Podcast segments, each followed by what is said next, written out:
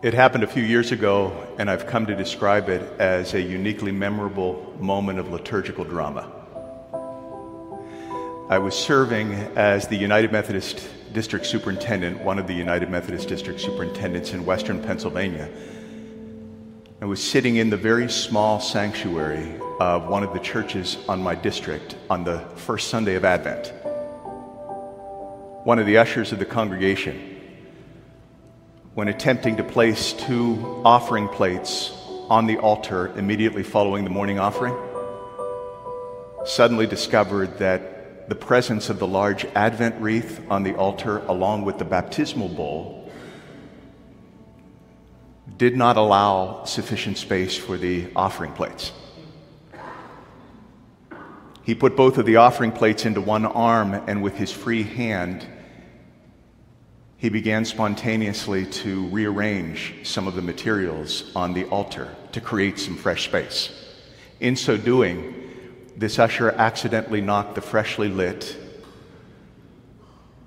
poorly secured first Advent candle off of the altar and into the Christmas tree that was standing right beside the altar, igniting at least one, maybe two, of the Christmas ornaments, wooden chrismons, mind you, that apparently, by all appearances, were highly flammable. The liturgist, demonstrating an alacrity that I'm pretty sure she had not accessed since the Truman administration, um, moved to the baptismal bowl, which was full of water from that morning's baptism, and proceeded to throw the baptismal water onto the burning portion of the tree, dousing the, frame, the flames as the members of the congregation, myself included, oohed and awed in wide eyed excitement. The young pastor of the congregation, eager to communicate that all was well, stepped into the pulpit and brought his face very close to the microphone. And he said this Hey, folks, let's be honest. I don't even think Moses got this excited over a burning bush. it's a peculiar moment we find in this morning's Old Testament scripture from the book of Exodus, isn't it? An angel of the Lord appears as manifested fire in what scripture describes as, get this, a place beyond the wilderness. A place beyond the wilderness. And that's an interesting phrase, isn't it? It's actually a translation of a Hebrew phrase that calls to mind a particular kind of ruggedness of terrain, a particular kind of isolation. This is not a tabernacle, in other words, I think we're meant to understand. This is not a designated altar space. This is not a place for calculated sanctity and genuflection. This is a place beyond the wilderness. Think about it this way if you were to arrive at the heart of either a literal or a metaphorical wilderness, you'd have to go another five miles to get to this place. Frightening, dangerous, outside of the rhythms of what we consider to be normative living. And I emphasize that point for two reasons. First, because Scripture emphasizes that point, and second, because it is precisely in this place beyond the wilderness that the God of the universe decides to show up. As a mystical fire falling upon a bush without consuming it and initiating a dialogue with an unsuspecting shepherd by the name of Moses in a moment of divine revelation that would change everything for Moses and for the people that he would eventually lead. Take off your sandals, God says to Moses, speaking to him from this mystical flame Take off your sandals, for I am the God of your ancestors in the faith. Abraham and Isaac and Jacob, calling to mind the rich salvation history with which Moses would have been intimately familiar. And through the manifestation of my presence, I have made this place beyond the wilderness into what? Holy ground. Take off your sandals, Moses, for the ground has become holy. It seems to be part of the very character of our God, does it not? This reckless eagerness to occupy those portions of territory that we are so often quick to dismiss as being beyond the wilderness, beyond healing, beyond redemption, beyond hope, beyond restoration. I'm speaking of territories and territories like our suffering and our grief and our illness and our pain and our broken relationships and our addiction and our depression. If we're listening with our heart this morning, we find in Scripture a God who ignites a redeeming flame even in these places beyond the wilderness, so that even these places beyond the wilderness might become holy ground for transformation and restoration and healing. I would encourage you as worship continues to unfold, and certainly as you come to the communion table today, ponder, at least for a moment, where it is in your life that you might be experiencing what you would be inclined to describe as places beyond the wilderness. What does that look like for you these days?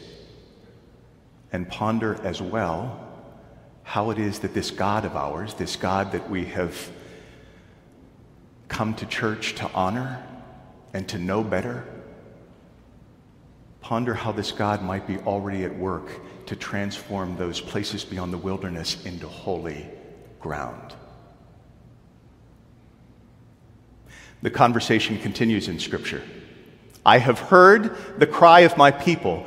God says to Moses, again speaking to him out of this mystical flame, I've heard the cry of my people, my people who are oppressed in Egypt, and I have come down to deliver them.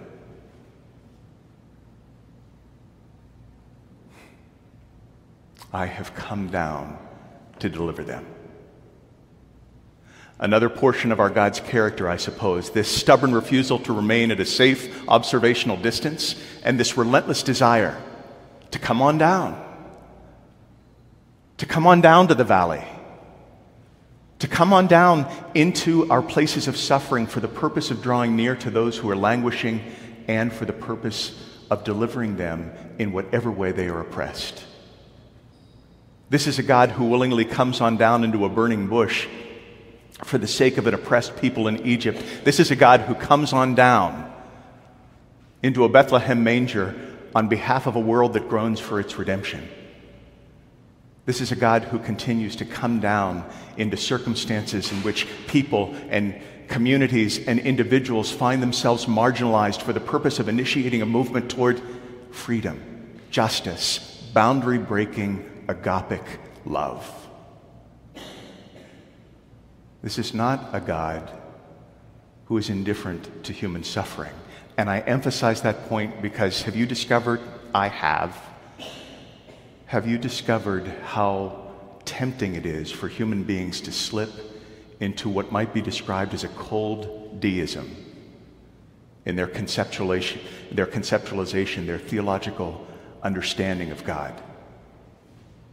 This idea that God set the world in motion a long time ago and then stepped back from it just to see how things would go indifferent, insensitive, unfeeling, uncaring, uninvolved.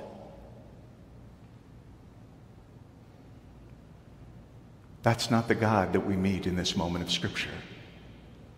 Sense that, know that. This is a God who hears the cries of God's people this is a God who seemingly cares more about human suffering than we do. This is a God who willingly enters into the nooks and crannies of that suffering with a grace that is vulnerable and saving and delivering. I've heard the cries of my people, and I have come down to deliver them. And then the final portion of the conversation. Look alive, Moses, God essentially says from that mystical flame. Look alive because I am calling you to be my messenger to Pharaoh in the deliverance of my people. A calling to which Moses immediately responds, Well, uh, excuse me, uh, God of Abraham and Isaac and Jacob, I'm pretty certain on this one you have me confused with someone else because that kind of public service is not really my jam. Not really. And I suppose that's the riskiness, isn't it, of standing upon God's holy ground. It's not that we'll get burned by the flame, but the riskiness is that we might find ourselves radically inconvenienced, comprehensively unsettled by God's call to do something sacrificial for the sake of God's purposes. Look alive, Moses. Look alive, church. I'm calling you to be my messenger in the salvation of my people.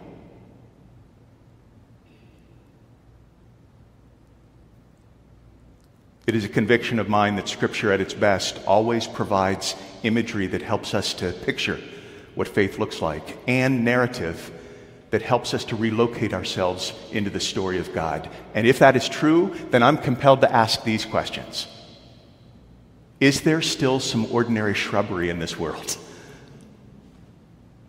That is burning brightly with the flame of God's revelation?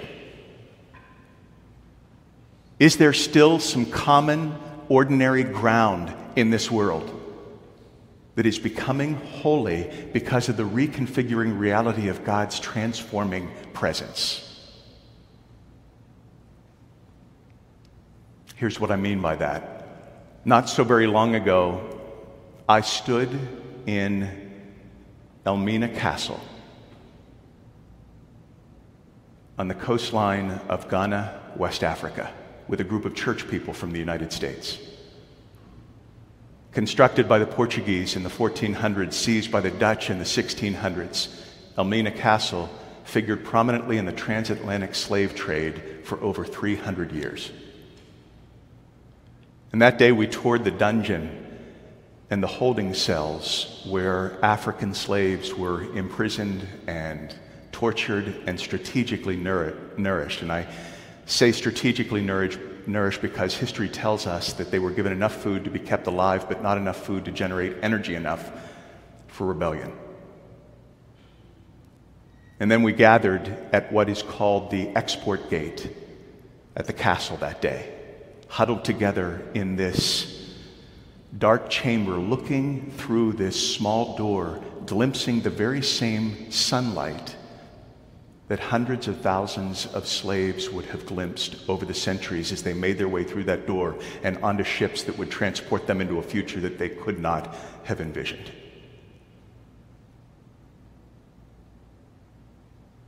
I got lightheaded that day. Um, I had to steady myself against the wall, in fact, and I don't think it was the heat. I think it was a sense of the weight of that portion of human history accompanied by an awareness of my connection to it. You've had experiences like that. We went straight from the castle to the airport for the flight home, and we weren't assembled as a group again until we were sitting around tables at the McDonald's in the Amsterdam airport during a long layover before our connecting flight. And it was in that unlikely setting it was in that unlikely setting around those tables in that McDonald's in the Amsterdam airport that we began to talk with one another about our experience at Elmina Castle. I wish you all could have been there just to hear some of the things that were said. People vulnerably shared their stories, their hearts. Some people shed tears, and I really emphasize this. I didn't get the sense that they were superficial tears. They weren't tears generated by a, a shallow white guilt. They were authentic tears inspired by the recognition. And don't we have this experience sometimes in our collective repentance? This fresh recognition of the fact that we're all a part of a humanity that at one point saw fit to enslave, mistreat, trade other souls. One of the participants in the conversation was a woman in her 60s. And that day she said that her visit to the castle was something like a, uh, a burning bush experience. That was her exact imagery. It was something like a burning bush. And when asked to talk a little bit more about that, this was all that she offered. Look, she said, all I can tell you is that at one point today I felt like Moses, standing on the holy ground of thousands of journeys, hundreds of thousands of journeys in which human beings bore the weight of all of humanity through the chains of slavery. I felt like I was standing on the holy ground of that. And I'll tell you what else she quickly added. When I was standing on that holy ground today, it felt like God was calling me in a way that I have never been called before. Calling you to do what, Bethany? Calling you to do what? Well, she said, if I have to attach words to it, I guess I would say this. I felt like God was calling me today in that castle, on that holy ground, to fight against any force or any Pharaoh, she said, that would diminish life instead of nurturing it. And here's what's interesting that same woman later that year would start an anti racism ministry in her local congregation and in her district. And that anti racism ministry in her local church was what inspired her congregation to become a leading agent in providing resources and care for the burgeoning immigrant population in Pittsburgh, Pennsylvania. And whenever she tells the story of that ministry, she is quick to say that her initial inspiration was a metaphorical burning bush. On the unexpected sacred ground of an old castle with an agonizing history on the coast of Ghana, West Africa. Which brings me back to the question is there still ordinary shrubbery in this world that is burning brightly with the flame of God's revelation? Is there still ground in this world, ordinary ground, that is becoming holy because of the reality, the reconfiguring reality of God's transforming presence? As followers of Jesus in 2023, I'm inviting you to join me in offering a resonant yes to both of those questions. Yes. This God of ours is still making ordinary ground holy. And if that is true, then as followers of Jesus, I encourage you to live attentively. Don't meander through the pilgrimage. Live attentively. Because it may be that there is territory in your life right now relationships, conversations, circumstances that God is already making into holy ground. And when those unexpected experiences of holy ground come about, don't be too quick to turn away from them. Take off your sandals, linger for a while. God might be saying something important to you on that holy ground. In fact, God might even have a couple of metaphorical pharaohs to whom God is expecting you to introduce to the countercultural priorities of Jesus in whose name we gather around the table, and in whose name I gratefully preach. Amen.